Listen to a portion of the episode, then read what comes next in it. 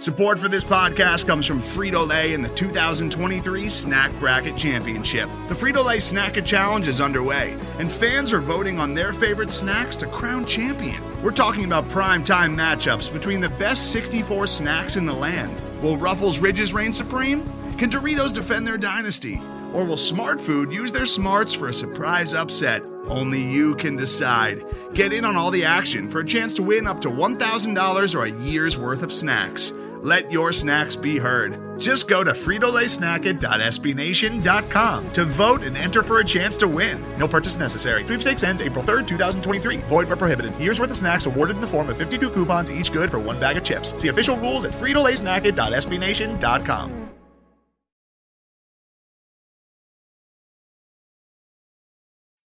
Fellow Falcoholics, what is up? Welcome to the Falcoholic Podcast. We are here today to bring you our Falcons vs. Bengals Week 7 game preview. I'm your host, Kevin Knight at Falcoholic Kevin, joined by my co-host. He is Allen Strk, repping the brand today at Allen Strk on Twitter. It is the Falcoholics' 16th anniversary. I've been here for 7 years. Allen, you've been here actually, I think, longer. I think you were writing here before I even got here. So yeah, but I went on brief hiatus, so I'm actually at 7 years. I did. Okay, so we're tied then. That's fine. Yeah, we're tied. I don't count 2020, but besides that, since 2015, yes. Okay, well we're in sync then with our total years here. But yeah, the Falcons did get an upset win last week. They're sitting at 3-3. So we're gonna open the show with getting Allen's take on sort of how he feels about the team at this point in the year. Then we're going to dive right into our preview, looking at the matchups in this game. Falcons going up against a pretty dangerous opponent here in the Bengals. Yes, they're just 3-3, but they played their best three games the last 3 weeks, started slow, and have since recovered. So we will get to that. But first, I wanted to check in with Allen because we are 6 games in. Falcons are sitting at 3-3, tied for first in the division. No longer seems like it's a fluke that this team is going to potentially be spicy in the NFC, and with the division being as weak as it is, potentially challenging even for a division title, whatever that means in this NFC South. I don't know, but at this point, they're certainly in the mix. How has the season gone, in your opinion, for the Falcons? Is this better than you expected, about the same, or somehow, are you one of those homers that was like, nah, why aren't they 6-0? I like that you used the term spicy. What was that Greg Rosenthal tweet? The Falcons had, they've graduated from feisty to spicy. Yeah. It's great. I'm absolutely stacked. I did not have much expectations going into the season. I thought this was like a 4 or 5 win team at best. So to see where they're at is enjoyable watch. And it's not just the fact that they're putting a consistent performances. You just see a real identity. Like this team, like you watch the Niners game, they didn't run the ball particularly well, but they remained committed and they were still pushing forward, like even going against the top unit, which yes, I know San Fran was depleted, but it wasn't like they were getting these chunk runs. They really had to earn every yard, and I love the hard running style of Allgeier and Huntley. The offense line continuing the battle, and Arthur Smith just utilizing those different formations and personnel groupings. Like it's just, I love the efficiency, and it just against all odds, where no one expected really anything from this team. They've really started to build an identity, and you see young players emerging, because this is my big issue from last year. It's like, okay, even though the team was kind of competitive and they were around to like early January, I really didn't see many young players step outside of Pitts, Lindstrom, and Terrell. And these are 4 and first round picks. You expect that from them. Besides that, I can't really say many young players contributed in a big way last year, minus like a Jalen Hawkins flash moment, or I don't know who else comes to mind. But this year, you're really seeing huge contributions from younger players. You're seeing guys week in, week out. You're Darren Hall, Dee Alford. I don't know. Evan Keddy. Unbelievable. I still can't say his name properly. Shaking my head. But like you're seeing these big contributions from young players, and it's not just the first round picks. Yes, of course, you want to see Drake London and Chris Lindstrom, AJ Terrell, like those guys, and Kyle Pitts, of course. But you need those players that you, especially during a rebuilding process, in the mid to lower rounds, and you're finally seeing that. And like the maturation of like a Richie Grant, who's come off a rough rookie year. I think he's been one of the more dependable players on defense. It's just, that's what I really wanted to see this year, just young players really emerging outside the top picks, and we're finally getting that. And now it's translating to victories, and now we're seeing like a real identity and just a real belief. Like you watch like the sound effects of Mariota, you look at the press conferences, you see the clips of them drinking beers. Like this team is fully unified, and it's just a beautiful thing. Like just seeing where this organization has come from after being such disarray. And, you know, not to get into the offseason, but we know offseason was rough as well. But now it's like, okay, they're really going the right direction. And this is a team that could be more ahead of schedule, because I didn't see this team compete for a playoff spot for another year or two. And look at them now. It wouldn't be surprising to see them play in January. Yeah, I agree. I mean, part of that certainly has to do with how well this team has run the ball. Like, that's been a real catalyst. And we've known for a long time that's what Arthur Smith has wanted to do on offense to some extent, because, you know, let's be honest, like in Tennessee, that's what he did. He wanted to run the ball, hit the deep play action, have an efficient passing game behind it. And last year, the Falcons just didn't do a good job of that at all. Like, they were the 31st run attack. And I think even for those of us that were maybe like confident that the run game would improve, going from 31st to 3rd and potentially challenging for number 1 in the league over the next few weeks, that's pretty crazy. Much better than certainly I expected. And, you know, you got to give it to Arthur Smith and the coaching staff for really coaching up the offensive line, because they did not make major changes there at all.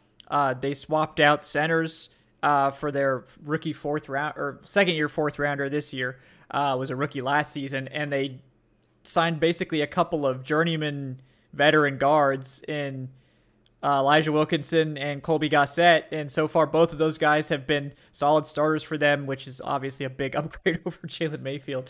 But they've just managed to get it done. And the defense too, like, it's been not pretty often. It's been a lot of giving up, you know, a lot of yardage. I mean, they're quite poor in terms of yardage allowed, 27th right now. But the scoring defense is a lot better. They're 19th. They've generated a lot of takeaways. I think they're 5th overall in takeaways generated by the defense. So they've managed to get it done. And that's all you can really ask from a defense that is just, we all know, is severely limited in terms of their talent, particularly up front. And a lot of that has come down to the coaching, I believe, and the other side of that is that these draft picks from last season that a lot of people were questioning, like, are these guys going to turn into anything? Like, what's going on here? A lot of them have really stepped up. You know, we've got Taquan Graham playing a significant role. We've got Mykal Walker playing a significant role. We've got, you know, Richie Grant really taking on a major role in the secondary. And maybe Darren Hall, we're going to see, you know, he's going to be a starting outside corner for them now this week with Casey Hayward on IR. So it's really been just some of these young players really, really paying off, and the coaching staff developing them and getting them on the field. And we've also seen a lot from this year's class of rookies. You know, do you feel any differently about Terry Fontenot as a GM, like, now that we're 6 games into the second season than you did, like, at the end of last season?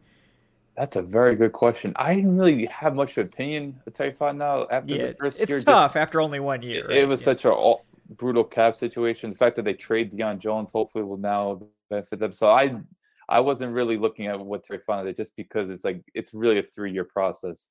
And I know you kind of want to look at that way with Arthur Smith, but it's hard because it's just on the field with Arthur Smith. It's just like, you're going to assess what he does from a decision-making standpoint to a schematic standpoint. Like, it just, You gotta be objective about it. You gotta assess it. So I think it's easier to assess Arthur Smith than Terry Fontenot. But that's a really good question. I think it's slightly getting better, especially now. Like, I want to mention Troy Anderson, who I really didn't think was going to see the field much this year, and he looks way ahead of schedule. Like, he looks like someone that could play 40, 50 snaps a game and not be overwhelmed. So the fact that, you know, they took a chance on a guy who was really relatively raw coming out in the second round, and he's a contributor immediately, I think just speaks volumes. And so, I can't really grade him right now, but look, how can you not be more encouraged based on what's happening?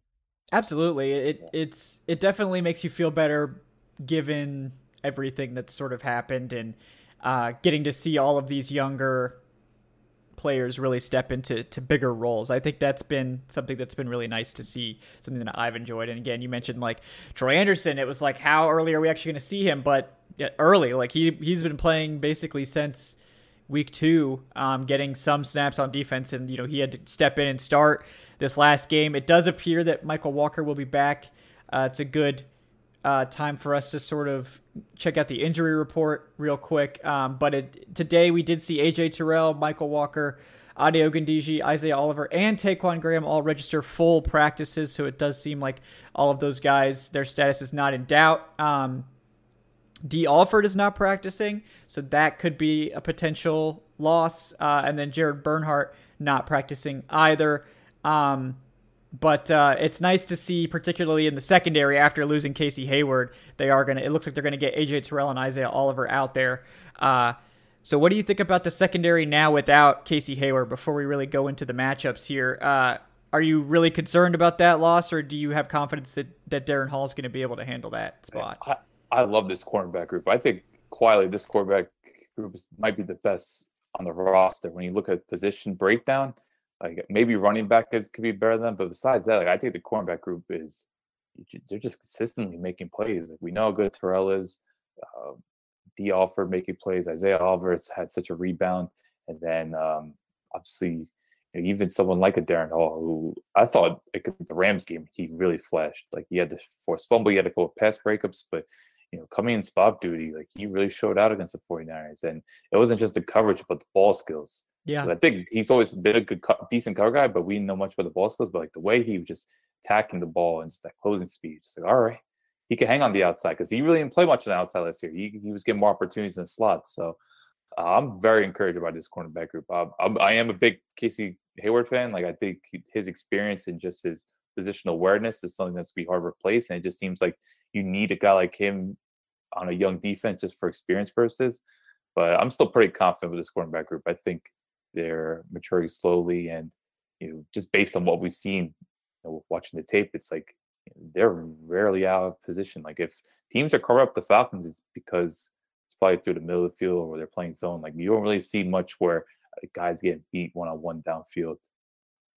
Yeah, I agree. I mean, I think it's they've played the deep ball well. They've struggled in zone a lot. It does seem, I think, to have been better over the last game, especially. Early in that game, it looked like they were going to get blasted the same exact way they lost to the Bucs, which was, just giving up all this underneath stuff and just failing to tackle. But they did a lot better job in the second half limiting the 49ers offense. They sort of tightened up there. And then, like you said, Darren Hall came in to that game, ended up playing quite a few snaps, I think like 25 snaps, and had like a 90 PFF grade, broke up like two passes, was involved all over the place. And he's right now, he doesn't have 100 snaps, so he's not like ranked according to PFF yet, but right now he's the highest rated player on the Falcons defense with 84 snaps at 87.9. So, we'll hope that he can, if he could just stay in the 70s, that would be fantastic, essentially. So, I mean, when you force a turnover, your grades got to be accelerated, right? Yeah. We know that like they kill you for turnovers that you like give up, but they really reward you for the turnovers that you generate. So, he's just been out there making plays in limited action, and he's going to get an opportunity this week. Of course, it will be a baptism by fire, and we'll get to that here in just a second, guys. But yeah, let's dive into this game. The Falcons going up against the Cincinnati Bengals this week. One of their toughest matchups of the year. I think we all sort of thought that the Saints would be tougher. That one seems now like, oh, maybe the Saints just aren't that good. The Bucs, I think we all thought that would have been the toughest matchup so far, but they've struggled. Like really all of the teams that we thought were going to be these powerhouse teams that the Falcons played have not necessarily turned out that way. The Bengals seem to be sort of on the upswing, unlike the teams that the Falcons have played over the last couple of weeks. So what do you think? Overall, let's start, of course, with the Falcons passing game against the Cincinnati Bengals, pass defense. It's a very low volume passing game for Atlanta. We know that the Falcons have quality options to throw the ball to. Kyle Pitts, Drake London headline that group. Zaccheaus quietly having a really strong year. But the Bengals have also played pretty well against the pass. I believe they are 7th in net yards per attempt allowed, 13th in yards. So they've been able to stifle the passing game pretty well, and that is something that the Falcons obviously have to pay attention to. What do you think about the Falcons' ability to move the ball through the air against the Bengals, considering also that, of course, the Falcons only threw 14 passes last week. They may not need to rely on that too much. I can see this being a very heavy play-action game where you're pretty much targeting in intermediate areas, maybe get a couple of screens there. I just don't think you really push the ball downfield this Bengals team because they really like to drop eight into coverage. They're a team where they're going to force you to make tight window throws, and man, it was just not the type of quarterback you want to depend on to make those style throws. And it's just hard to attack them deep. They play a lot of two-eye. I think Von Bell's having a phenomenal year. Jesse Bates has always been a really good cover safety. Awuzie has been just revitalized his career in Cincinnati. You know about Mike Hilton, one of the more physical slot corners. So they just have a really unified group where they don't allow big plays, and it just seems like they're really good at tackling as well. So I could see this is a game where Arthur Smith just really depends a lot on play action, just getting the ball out quick and just kind of taking the safer route and just pretty much getting the obviously Pitts, you like to see him get 6 to 8 targets if possible, but ultimately it really depends on the pass attempts. I think for the Falcons, like, their barometer is like if they could keep Mariota under 25 throws and have the running game flowing, that's probably their recipe for success. Yeah, and really with the Bengals, like you said, Awuzie's had a great season. Hilton's been having a very good season as well. The weak point there is Eli Apple, the other outside corner, yes, who has not been having a great year. Jesse Bates, by his standards, not having as good of a season, but you sort of think that will turn around at any time. And then Von Bell, again, that's a very dangerous safety duo. They haven't had like the best seasons yet, especially by their standards. But again, those are two guys that I trust to play well. But yeah, I think you like your matchup. Like if you can get Eli Apple matched up on like Drake London, then you probably like that matchup. And Kyle Pitts, the thing about Awuzie, if I remember correctly, I think he's a little bit of a smaller. No, I think he's 6 foot, so he's not that. Mike Hilton and is the smaller corner. Yeah. I was getting him confused with Awuzie. So, if you get like Pitts in the slot or Drake London in the slot, those guys, that's a potential size mismatch there. So you do wonder if they try to focus the efforts there. The pass protection. Oh yeah, go ahead. If you so I said they do get grabby. You can draw penalties, particularly with Eli Apple, who can become a bit of a penalty machine. So I just want to mention, like, even though I don't expect them to, like, I really love the back shoulder throw that Mariota made to London. I don't know how many times a game they could do that, but like in those isolated situations, like I could see Drake London or Kyle Pitts giving Eli Apple fits just because he is an emotional player. And when you get grabby, refs will likely call penalties on you. Yeah, that's one part of this offense that I think the Falcons can do more, especially if they start threatening the deep shots more often. Just to draw penalties, if nothing else.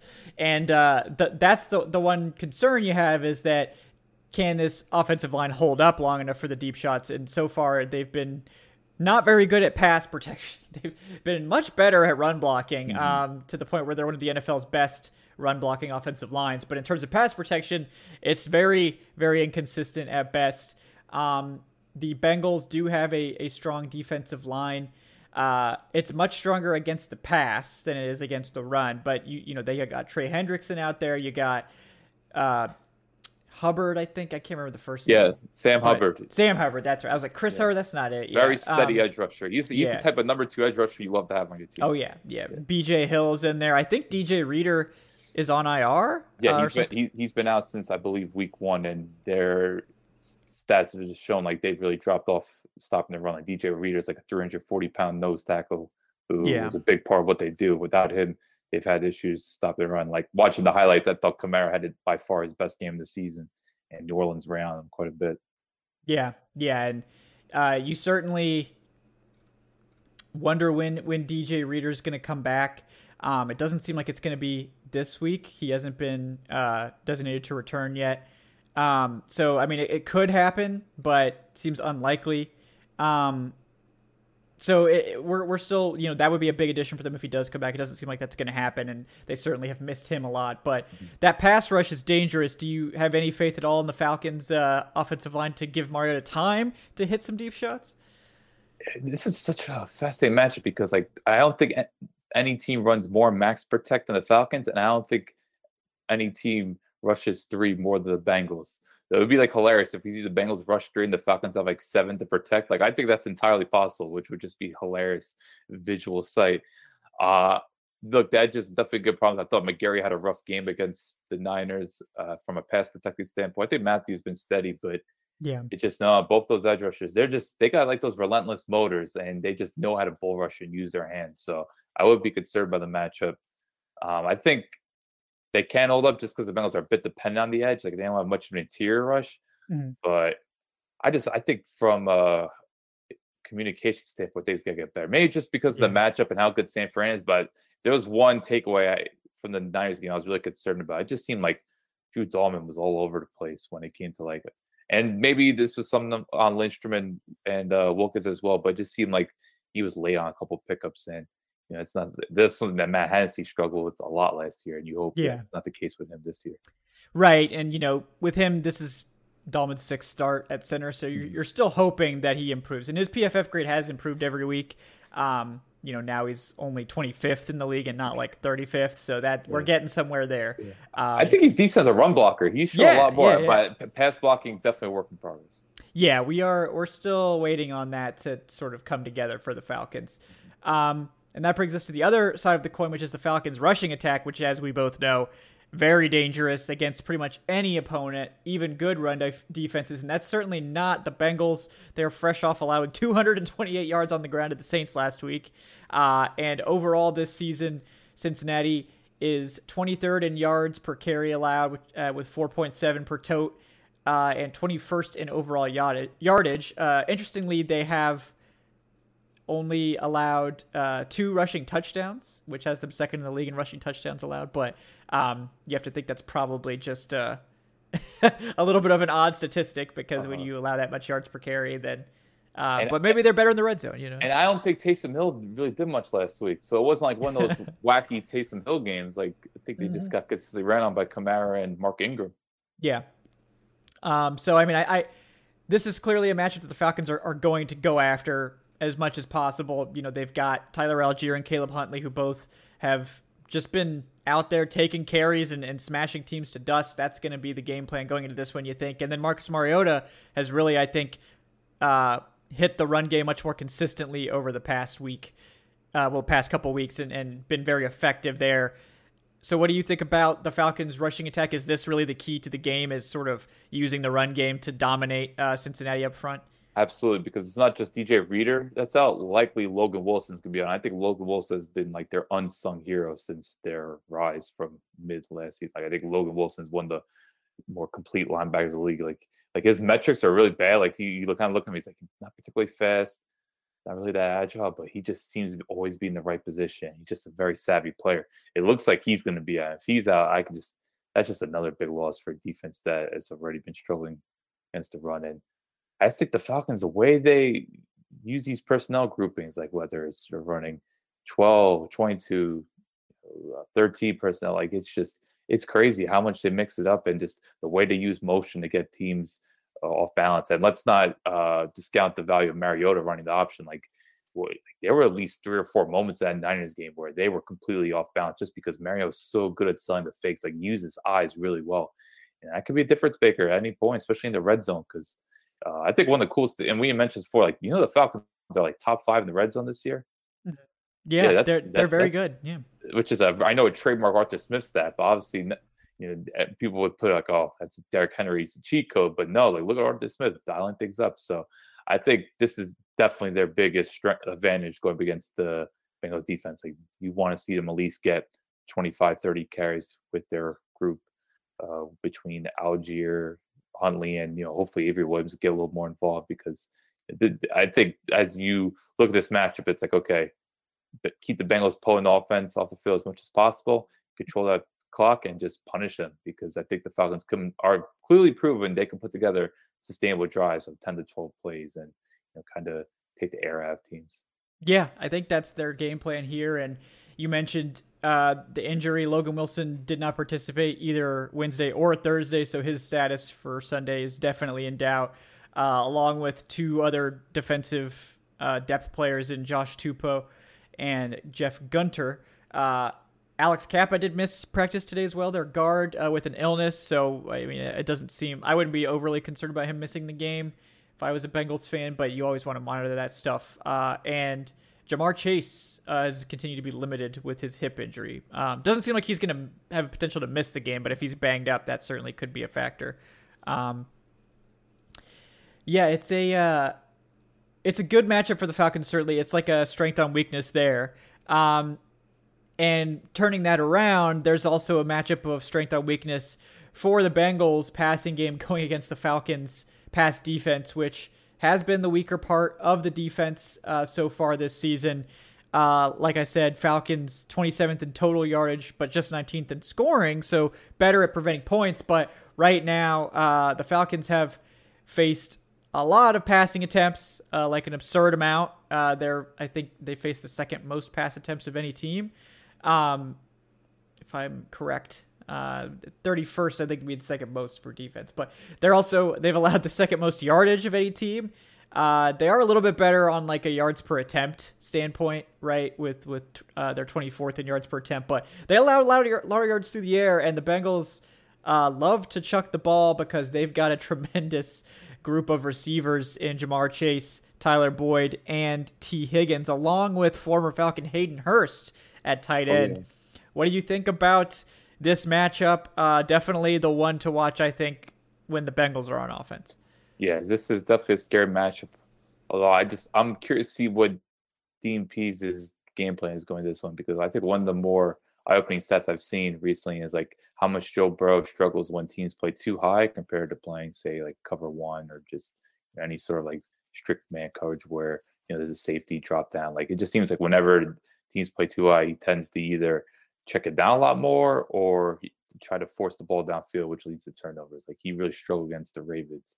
But now it's like, I don't know, watching that Saints game, I know Lattimore was out and the Saints defense isn't what it once was, but it just seemed like the Bengals are really hitting their stride offensively. And a lot of it just comes down to him and Chase finally hitting that rapport. Like I think him and Chase haven't quite been on the same page throughout the year, but now that game against the Saints, they were clicking. And yeah, with Chase, it's like, it's not just he's such dangerous vertical threat. But he's just so nasty after catch. Like he could break tackles. People forget how big Ja'Marr Chase is. Mm-hmm. And that's something I would be concerned about, because it just seems like Zach Taylor is making it more of a priority. It's like, we got to get Chase the ball 8 to 10 times a game now. Because just for whatever reason, the first 3 games of the year, he was not anonymous, but it just didn't seem like he was as involved as someone of his caliber. Like, to me, Ja'Marr Chase is a superstar. You need to become double-digit targets game, and now it seems like they're finally there. And then to me, I think T. Higgins is probably the best number 2 receiver in the league. So it's a scary matchup. I think going as much as you'd like to see the Falcons play man, I could see, just because given the Bengals' offensive line struggles and just not wanting to let plays get behind them, I could see the Falcons playing a lot more zone in this one and daring Burrow to take those chances downfield and hopefully bang on a front four to exploit a pretty below average offensive line. Yeah, I agree. I think the key to this one is like, don't expect your guys to be able to play man. I mean, maybe Terrell can have some success. Maybe Oliver, if he's back to full health, he could handle Boyd without too much trouble. But no matter what happens out there, Darren Hall's either going to get T. Higgins or Ja'Marr Chase, and that's going to be not something you necessarily want to see very often. So he's going to need safety help. But I assume they're going to play a lot of too high, and just blitz. I mean, I think they're going to play zone and blitz guys and try to confuse the Bengals' offensive line, which has not been good. So we'll see how that goes, certainly, but.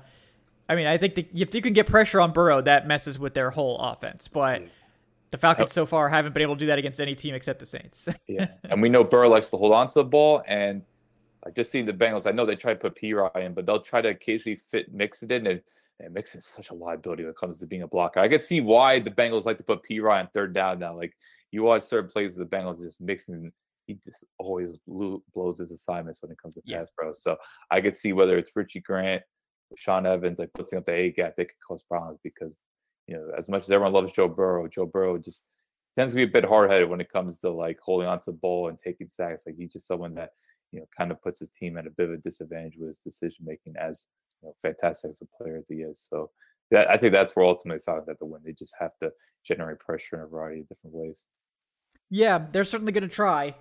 They're going to give it their all to put some pressure on, and it's been very spotty this year. But I have a feeling that we could finally see Arnold Ebbakady get the sacks this week, because he's, I think, tied for second or or third or something like that for most pressures of any rookie at this point. But he's played about half as many snaps as the other players that he's tied with or that are ahead of him. Mm-hmm. He's only really became a starter last week with Ogundiji being limited and out.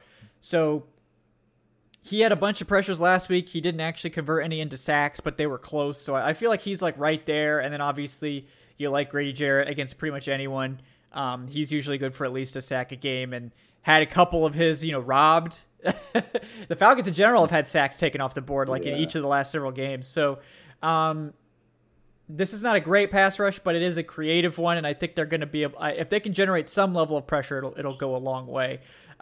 Especially if Alex Kappa at right guard is out with this illness, if he's not able to suit up this weekend, this is there. I suspect they'll be very aggressive because it's we can't just sit back and play coverage against these receivers. We need to make sure we get in Burrow's face as quickly and as often as possible. And it'll be a lot easier to do that, if they are able to play their game right and get out to a lead and sort of smash the Bengals with their offense. So we're just going to have to hope that the Falcons offense comes to play and is sort of able to put up points and keep this from getting out of hand. And then the Falcons having to pass from behind, because even though that has actually not been too bad for them so far, they'd come back in both games. They got down big, but a lot to monitor there.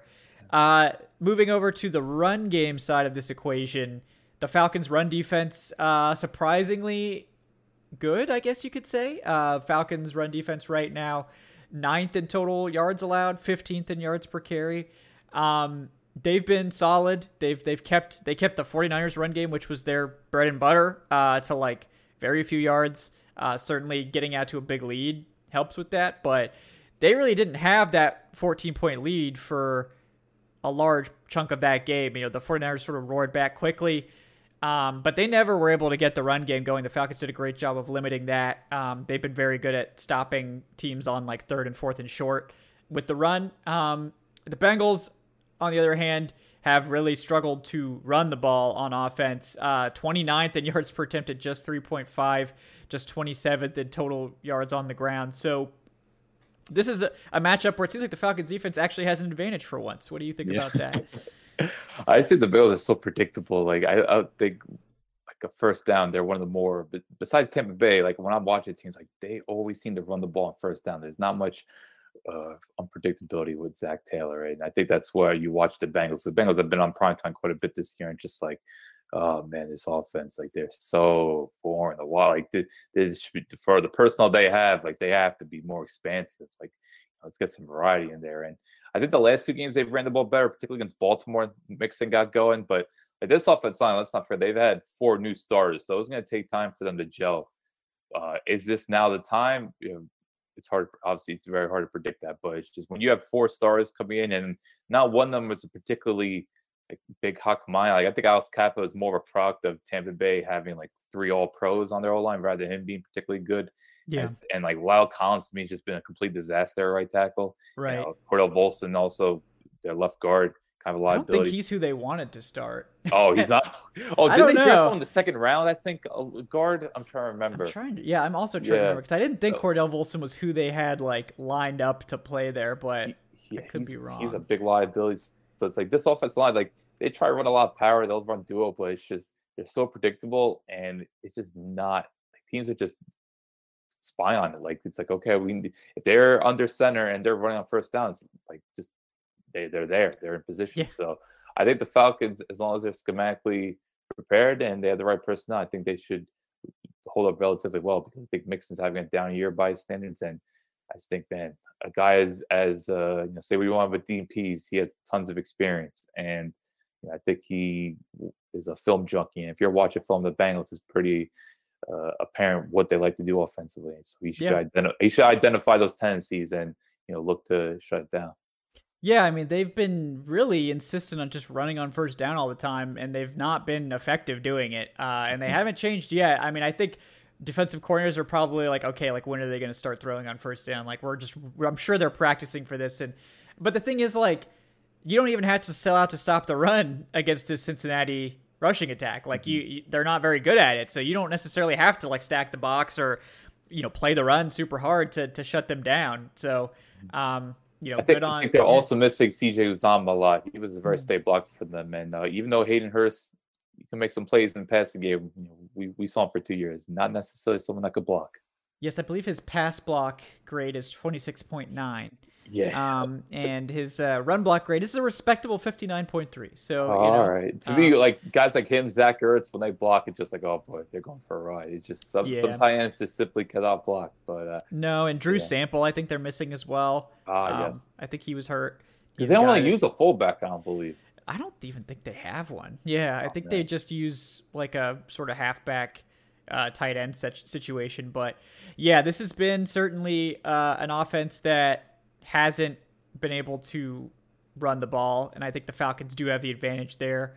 And honestly, that's part of the reason that I think the Falcons have been able to come back, not because they're this great high-flying passing offense. It's because when teams try to run the ball and run out the clock, the Falcons, they don't let them do it. Like, they're like, you can't do it. You're like, we're not going to let you do what we do. Like, we're going to keep you from doing that. And, so far it's worked for them. I mean, I think, overall speaking here, that the Falcons being 6.5-point underdogs seems a little aggressive to me. It's rich, but maybe it's just tested because the Bengals, look, they are Super Bowl pedigree. They got it. They do. Yeah. But it's just like, if you watch the Bengals this year, they really haven't like done that to anyone. Like looked like they were just so much better than their opponent. Like I think, I guess the Dolphins win, of course, Tua was out and I think they ended up starting even Skylar Thompson in that game a couple weeks ago. Like they won by double digits. They beat the Jets, by double digits. But other than that, I mean, you lose to the Steelers, you lose to the Cowboys, you lose to the Ravens. Nothing disrespectful about that. But I mean, the Saints even took them 30 to, they put up 228 rushing yards on them and were challenging them all throughout that game. So this is not a team that's really blown out opponents. They'll win decisively. I mean, even though they have the firepower to start doing that at some point, like it's odd to pick them to do it against a team like the Falcons where. This is, and the points, the over-under in this game is actually high, like 47.5. And it's like, do you think the Falcons are putting up all those points? Because maybe they do, because Atlanta is the eighth. I mean, the Falcons are the eighth scoring offense. I mean, scoring's down, but, funny enough, the Falcons have scored more points than the Bengals so far, like a lot more. Bengals are 15th in scoring offense. So it does seem a bit disrespectful to the Falcons, but I don't necessarily blame them. And then also you got to keep in mind, that this is like on the road, I believe, for the Falcons. So it's not, Atlanta at home or anything like that. So, I get it. So the Bengals are a really good home team too. They do tend to atmosphere. Yeah. They do tend to do well there. But it's interesting. I do think that, this is obviously going to be a one-score game. The Falcons have made every game a one-score game except the one they just won in a blowout. And, I don't think you really know, I think the Falcons have become this team that, like, nobody really wants to play because it's just going to be unpleasant, for everyone. You're just not – it's not going to be a fun game. It's like they really are getting back to this, like, Dirty Birds sort of, like – they're going to pound your face with the run. They're going to suffocate you on defense. Like, they're just going to wait for you to make a mistake and then just suffocate you with the run game. Like, just take as many carries as you can possibly allow. Like if you're the opponent and you say you haven't really watched much film the Falcons and you're just stepping on the field, you see a guy like Parker Hesse, like, who is this guy? This guy doesn't belong in the NFL. And then, like, after two drives, like, this guy just keeps hitting me play after play. Yes. Like, he's just putting me on the ground. Like, he's such a nuisance. Keith Smith just blasting up the B gap and just taking me out. Like they just, the way they use their personnel, the block is just, it's phenomenal. And I do think that, look, everyone wants to complain about his usage, but dude, Kyle Pitts is making things happen as a blocker. Like I think he's been better than people anticipate. Like when they run like the pin pull concepts, like he is pinning the edge rusher or edge defender, excuse me.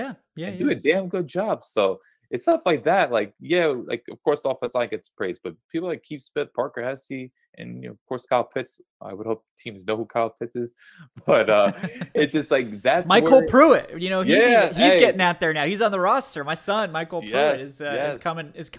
Yeah, so it's just like those types of players. It's just like the way they're contributing in the run game, it's just like you have to take account for it because they're making a difference. There's a reason why these runs are going for chunk plays at times. It's why you saw against the Browns in particular, just like, man, these linebackers are getting taken out. These edge rushers or edge defenders, I keep saying edge defenders, they're not getting any penetration. And it's just like they're running these toss plays and they're getting 10 to 15 yards. So yeah. I think that's why, yeah, it's just, you just know it's you got to be ready to tackle and you got to be ready to take on blocks. Like, I know it's not popular right now to use Brandon Staley as an example for anything, given how bad of a coaching job he's done this year. But like I remember Brandon Staley last year was talking about with the run game, it's just like you want to force teams to tackle. Yeah. You want to force teams to take on blocks. That's what the running game does. And the Falcons are doing that at such a frequent pace. Yeah. And they have an offensive line that just fully embraces this style. And yeah. I think that's why they're having so much success. And that's why I think teams are, you know, forget looking at the roster, watch the film. Right. You better be ready to go in for a battle. Otherwise, you're going to run over. Yeah. And I mean, the Falcons just, part of the reason I assume this team is really annoying to play is because they're going to just go, like, every player is expected to block. Like, every single person has a blocking assignment. And every route on most of these plays that the receivers run is designed to, like, hurt the defense and get them out of position for a run if they, like, fall for the routes. Like, you'll see these routes that the run goes behind, and then there'll be like receivers blocking like 30 yards downfield. Like no one is able to just go out there and coast. Like, it's like if you're on the field for the Falcons, you're gonna be blocking somebody. And I think it just gets to opponents like over the course of four quarters. Like, you know, shout out to Kadarrell Hodge, I think, who has like 50 run blocks already or something like that. And he's got like a 70 run block grade on people. Like, this man is just like plastering corners. Is like, he the new Justin Hardy? Yes, Justin Hardy used to be such a great blocker. Yeah, he's just like, I'm gonna hit you, and I'm gonna make sure that you don't enjoy this. And he does that. And then now we got Michael Pruitt out there. Who I think that I do like that move. I think they, going into this season, the idea was like, let's have two receiving tight ends. And I think they were maybe imagining that the passing game is going to have more volume and they might need a secondary option in the receiving game at tight end, but there's just nowhere near enough attempts for that to be like necessary in this offense. And like Anthony Firkser just doesn't block. Like, he's just not a plus blocker in any way. So I think you sort of de-emphasize his role and you're like, look, if we're going to run 40 times, let's just have two blocking tight ends or Kyle Pitts, like, or even play 13 personnel. Like, who cares? Yeah.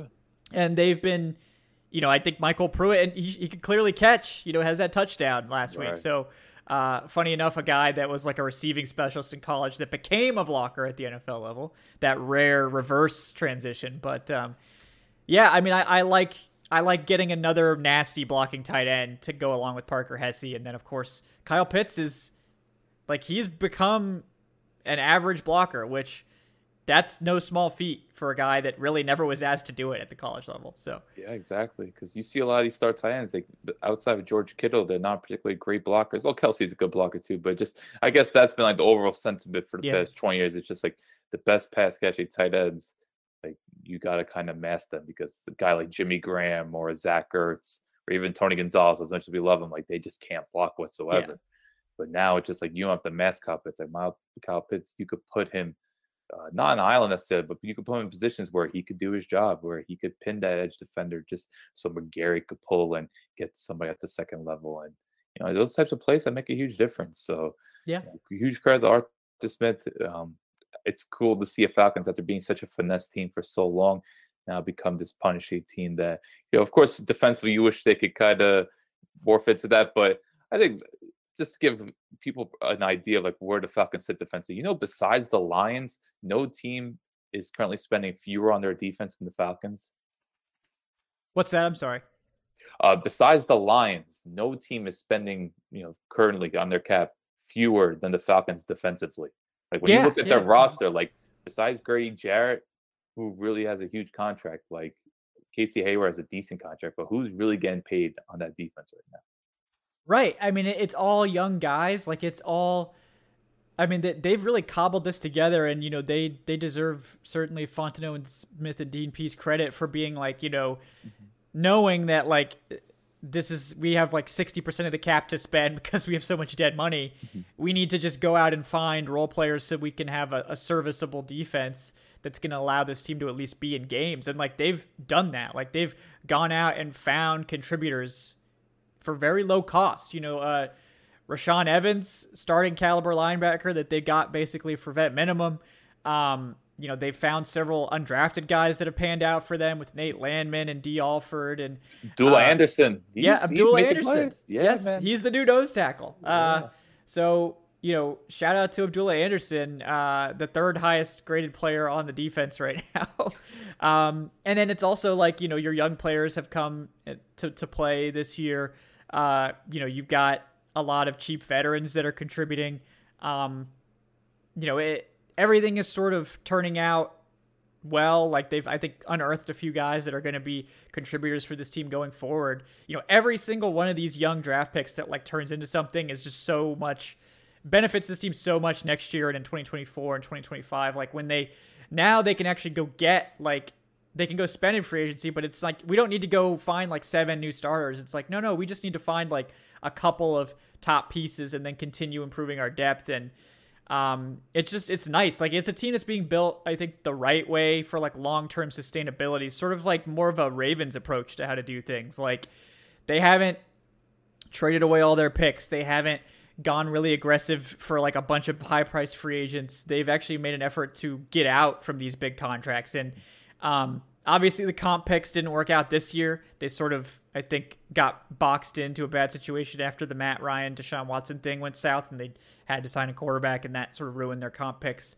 But, you know, I think long-term, like, I do wonder if Fontenot looks at what the Saints have become, which is this just constant financial disaster where they're, I mean, and we talked about it before the season, at least I did. I don't remember if you were on one of those shows where I was like, Saints fans keep saying like, oh, well, our starters are all still here. Like, we're fine. It's like, yeah, but you got rid of like all of your depth players, like all of your good rotational guys that helped your defensive line be like the deepest in the league. And right, we were talking about that week one. Yeah, preview, yeah, all of these reserve guys that like kept you from being one injury away from disaster and helped you really have this great rotation. Like, they're all gone. You've had to say goodbye. Like, you switched out Marcus Williams for Honey Badger. And like, I think we were afraid the Honey Badger would end up being really good there, but he's not been Marcus Williams. So like that strategy, I think, I wonder if Fontenot sees that and is like, I don't want to be involved in that. Let's like go for more of the Ravens strategy, stock up on draft picks, homegrown talent that we're going to develop, and then we're going to rake in more comp picks and use that to replenish our team instead of going after the top free agents every single year and, you know, just taking on a lot of financial risk. I still could see them making a splash or two. Oh, they will. They will. Just because they'll have the space to do it. But, yeah, no, you're making very strong points, and especially given Fontenot's experience working with the Saints, because, oh man, like they've been playing with fire for years, and now it's starting to crash down. And like when you're in that NFC South, that's the division where you're looking across and just like, oh, what's this team doing? Like, you kind of have to learn from other organizations' mistakes. And I think, you know, looking at it, you know, just through the communication with Arthur Blank, like I assume, you know, Fontenot's telling Arthur Blank and Arthur Blank's time, like, I don't want to be in the same situation I was 3-4 years ago. So it's just a matter of allocating your resources in the most efficient manner. So it's I'm excited about the future, even though like right now the president is so exciting. Like we've seen in free agency for the past few years, it's been pretty much a non-event for Falcons. Yeah. So now it's like, okay, 2023, some of those, they're going to be linked quite a bit to some players, and I just think, you know, defensively, you know, there's still 3 or 4 positions where they could definitely bolster. Yeah, I think that they will. I agree with you. Like, I think the comp picks probably aren't going to start hitting into like 2024, because I think they do need to make a few big additions this year, and that's going to probably wipe out anything they would possibly gain. But I think going forward, long term, I wonder if that will be more of the strategy. But yeah, I mean, they have all this money; they need to spend it. And I think some of that, I think they might use to like front load some of their own extensions, right? Like Chris Lindstrom, maybe McGarry if he keeps it up, Olamide Zaccheaus, you know, that I think they probably want to keep around, guys like that. You know, they have a lot of guys they could bring back or lock up if they so chose. And when you front load the contracts, you like help yourself maintain your cap flexibility in future years. So it's like, if you don't get aggressive and try to spend every penny you have, and instead you sort of like if you look at the Jake Matthews contract, they front loaded that contract so that 2023 he's making $34 million in a year that they knew they would have so much cap space. And then after that, he's making like $18 million a year, and it's like mostly unguaranteed money at that point. So like they've set up that contract to where they can keep Matthews as long as he's playing well, and then they're not bound to him, but he gets all of his money like early, like he gets all of his money next year. So he's pretty much set in terms of the guarantees next year. Just really clever ways to design these contracts. And I'm really interested to see what Fontenot does when he actually has money to spend. And that's going to be a big theme of this offseason. That's going to make this actually an exciting free agency for like the first time, like you said, in a really long time. And I'm definitely interested to see how things develop over the rest of this season and what the true sort of needs end up being when the dust clears at the end. I think there was some anticipation in 2020, and then they ended up with Dante Fowler and Todd Gurley. Yeah. Well, he can't hurt us anymore, Alan. He's no longer here, so. Yeah. But wait, I don't know how much you watch the Cowboys. It's very ironic just watching Dante Fowler make plays when he's the fourth best defensive lineman on his team. It's a great role for him when he's like the fourth best guy. More power to him. Dan Quinn, still a believer. Yes, he is. You know. But what's your prediction for this one? I do think that the Bengals will pull this one out, but I do think it's going to be a close game. I think I have the Bengals winning this 27-24. Just because I think this is the toughest game that they're going to play probably over the next like 7 games. So I do think it's very possible they lose this one. This is a tough game against an opponent that's starting to get hot. But again, like if it really is that score, that means that the Falcons are probably having a chance to win it at the end, and that means it could flip either way just at the drop of a hat. So that's where I'm leaning. What do you think about this one? Yeah, I'm in a similar boat with you. I think Bengals, I got them winning 31-24. You just have to talk about too much firepower offense. I think Tyler Boyd is someone to watch out for. Like, you know what's crazy with Tyler Boyd? Like, he makes the same move every time. Remember, like, back in, what was it, like 2013, Tony Gonzalez would catch like a 6-yard hitch, and then he would like turn the corner, and the defender would always miss.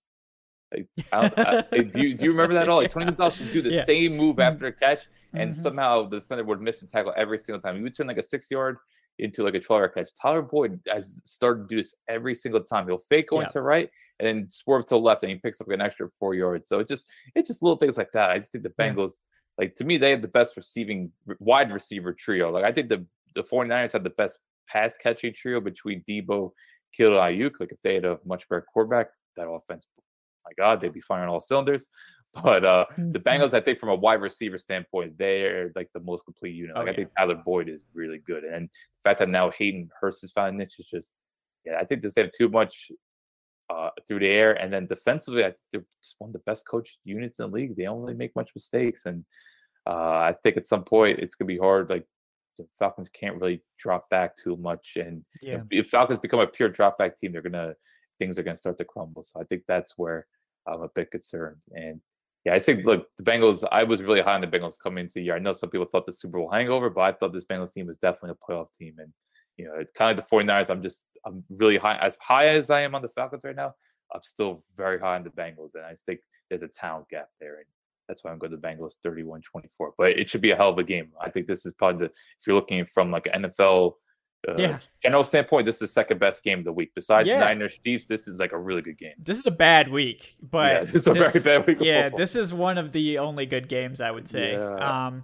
And I think if the Falcons like deliver a good game here, then they're going to really start being respected by the talking heads as like, oh, this is one of the more fun teams to actually watch. Like, this is one that you got to circle every weekend. Hopefully that'll lead to this team getting some damn primetime games later in the season, because kind of embarrassing that they only gave them Thursday Night Football. I get that everyone was like, but look, power flexing could be Falcons Ravens. Yes.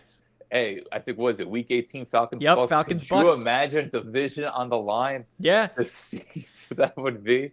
That's what we're projected to see right now. So if the Falcons keep it up, It could definitely end up there. And we know NBC will not hesitate to put Brady on national television. No, so. Absolutely not. So that's our best chance probably to get another primetime game is week 18. Yeah, but yeah. I don't know. I'm trying to remember the schedule off the top of my head. Like, I know there's a Ravens game somewhere. Maybe that'll work. It's right after the bye, I think, or something like that.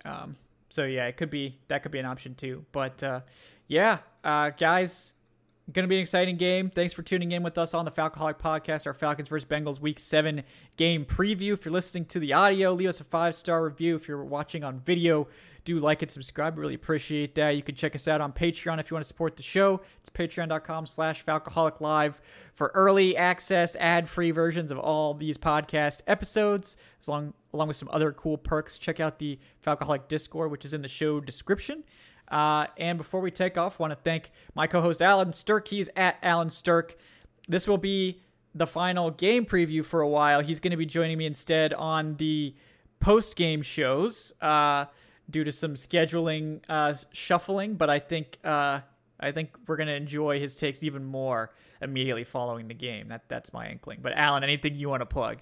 Yes, and I just recently posted a story about Marcus Mariota because I'm very critical of Marcus Mariota. I thought after last Sunday, I was like, all right, it's time for me to give him his due because I've been calling for his benching for, I've been thinking like since week 2, but kudos Marcus Mariota and just doing research. I love just how much the team is behind them. Like every player is speaking so highly of them. So I just put together like a nice long form piece with that. So and that's what we're on. Yeah, like going forward Sundays, looking forward to recording with you. We're good. It's just we're gonna be on some pretty emotional highs, like regardless of what happens. Like, man, I would have loved to have been on last Sunday because that show was with fun. So even Dave came onto that one, so that's a rare occurrence. Yeah, we only see Dave after big W's. So hey, and in fact, if they could pull this off Sunday, I could say that big W. So maybe we'll get another guest on. But yeah, going forward, that would be the plan, and I'm just looking forward, man. The Falcons, they're on a high, and I think we have a lot to be excited about. I think so, too. I'm excited for what should be another good game. The worst you could say about the Falcons is that they've been extremely watchable. Like, every single one of their games has been eminently watchable and exciting. So as long as that keeps up, I'll be a happy camper, guys. I am Kevin Knight at Falcoholic Kevin. Definitely check out Alan's work on thefalcoholic.com. My written stuff these days is, mostly consigned to, little posts here and there, but...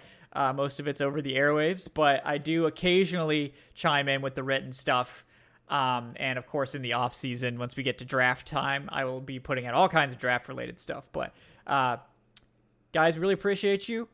We will see you next time on the Falcoholic Live, which of course will be the post game show that we just mentioned. So we'll see you immediately following the game on Sunday, hoping for that big Falcons dub, because not only would that get them to their first winning record in like 5 years, it would also just be a lot of fun and would really position this team in a very strong spot to challenge for the playoffs. Getting 2 W's out of what was maybe the toughest 3-game stretch on the schedule, that would be huge. So we will hope for that outcome. But even if they lose that game, it's not going to, I don't think, as long as it's not like terrible loss or something like that, I don't think it's really going to change too much for them. So again, guys, thanks so much. We'll talk to you next time on the Falcoholic Podcast and Falcoholic Live. Have a great day, folks.